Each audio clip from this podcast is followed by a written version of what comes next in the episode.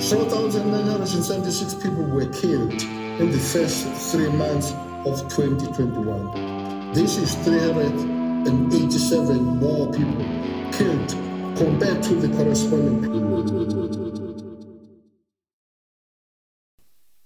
Welcome to Unsolved Murders SA, a podcast series where we will be delving into gruesome homicide investigations that, at the time of producing the episodes, were still open.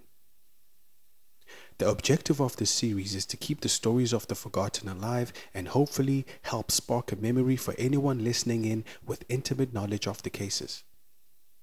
The views, information, or opinions expressed in this series are solely those of the individuals involved and do not necessarily represent those of Swisher Post, its parent company, and partners. Aviwe Jam Jam was a 26 year old woman from Cape Town, South Africa, who was viciously murdered on the weekend of Friday, 28 July 2017. Aviwe was born in Dimbaza, a settlement situated near King Williamstown in the Eastern Cape, on the 5th of July 1992.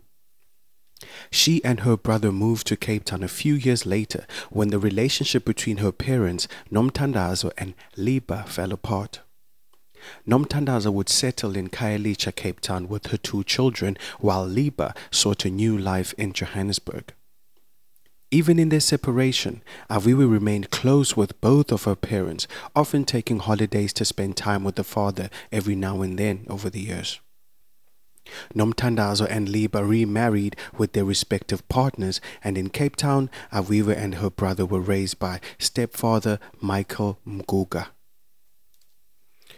Friends and relatives of the then 26 year old described her as a soft spoken and highly ambitious woman who left smiles across the faces of most people she encountered.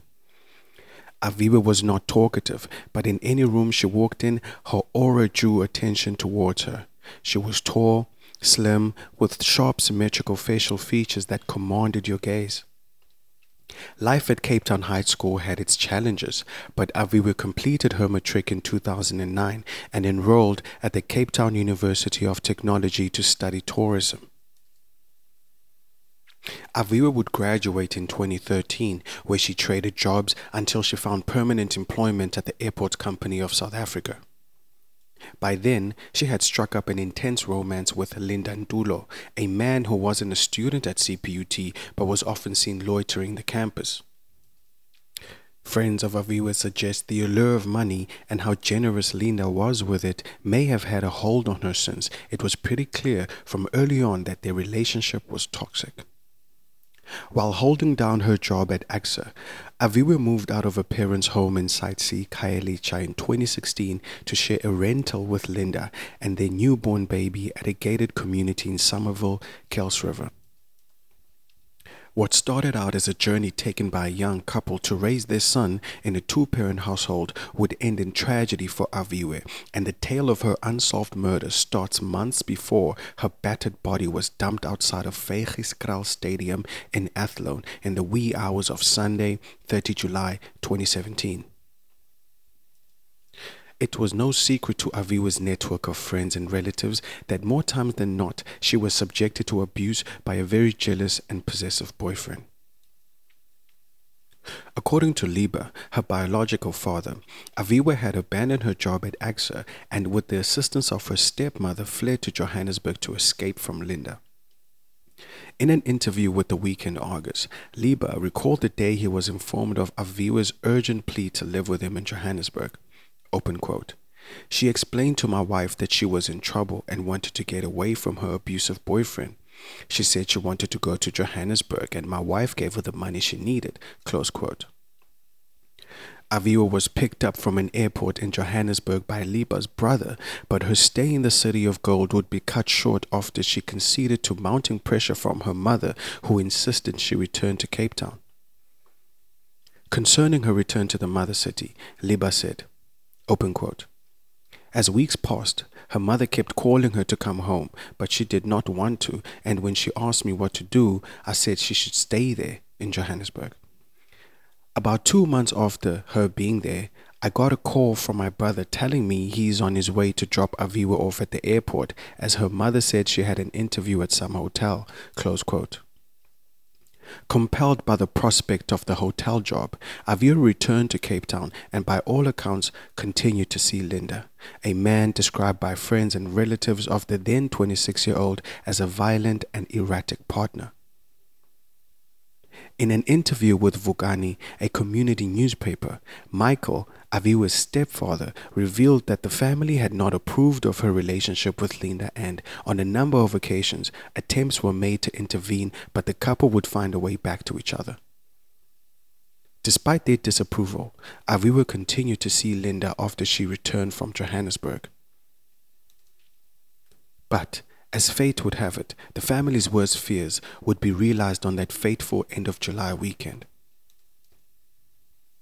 According to Michael, Nomtandazo last spoke to her daughter on Friday, 28 July 2017 over the phone.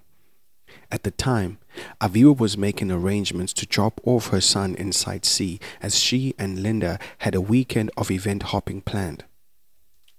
However, that Friday came and went without a word heard from Aviwe, something that was very uncharacteristic of her.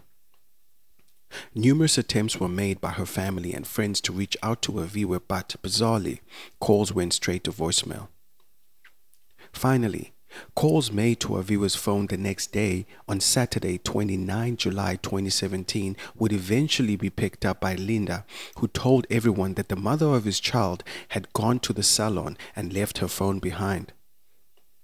About this strange behavior, her stepfather Michael said, open quote, that was very strange because this child would never leave her phone behind, close quote.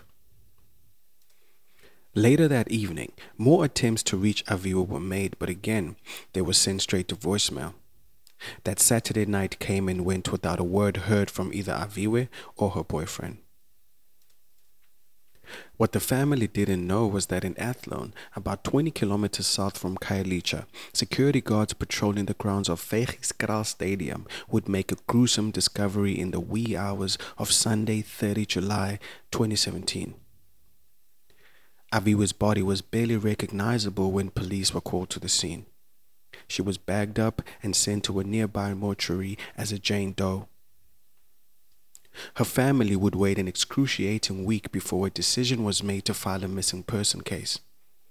According to Michael, they had pinned their hopes on hearing from their daughter or the boyfriend, but when the silence stretched on to Monday, 7 August, the family sought the assistance of the police.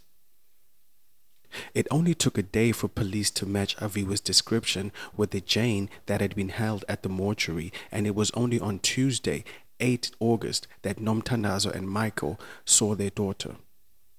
Unfortunately, however, it was under extremely unimaginable circumstances. Immediately, Linda was the prime suspect in Aviwe's murder. He was the last person to see her alive it was Linda who answered Aviwe's phone on Saturday, 29 July, a day since anyone had last heard from her, which was very uncharacteristic. In Aviwe's last conversation with her mother, she had indicated that the couple had plans of attending a number of events that fateful weekend.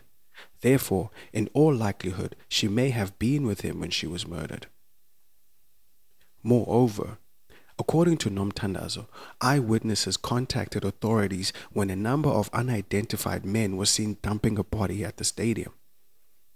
In an interview with IOL News, Aviwe's mother said, open quote, Witnesses who called the police said they saw a car reverse into the stadium. Then a group of men came out carrying a body. They placed her neatly on the ground and drove off. Police handling the investigation gathered enough of this circumstantial evidence to formally charge Linda with the first degree murder of Aviwe. Despite efforts made to stick the charges against the boyfriend, police and the National Prosecuting Authority were never able to put forward a convincing case against Linda. Perhaps it was not due to any lack of effort on their part, since witnesses close to the investigation started either disappearing or changing their minds about helping the state with the investigation.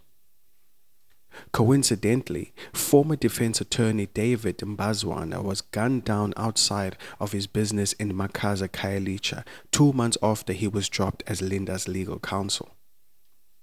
Mbazwana's death, however, was never linked to Linda. The man believed to be the killer of Aviwe is a free man, and her death, much like cases of many South African women who die in the hands of unscrupulous men, remains unsolved. If you were listening to this episode and happen to have information that could help investigators, please contact SAPS's toll free Crime Stop number at 08600 10111. This brings us to the end of our episode. Thank you for listening.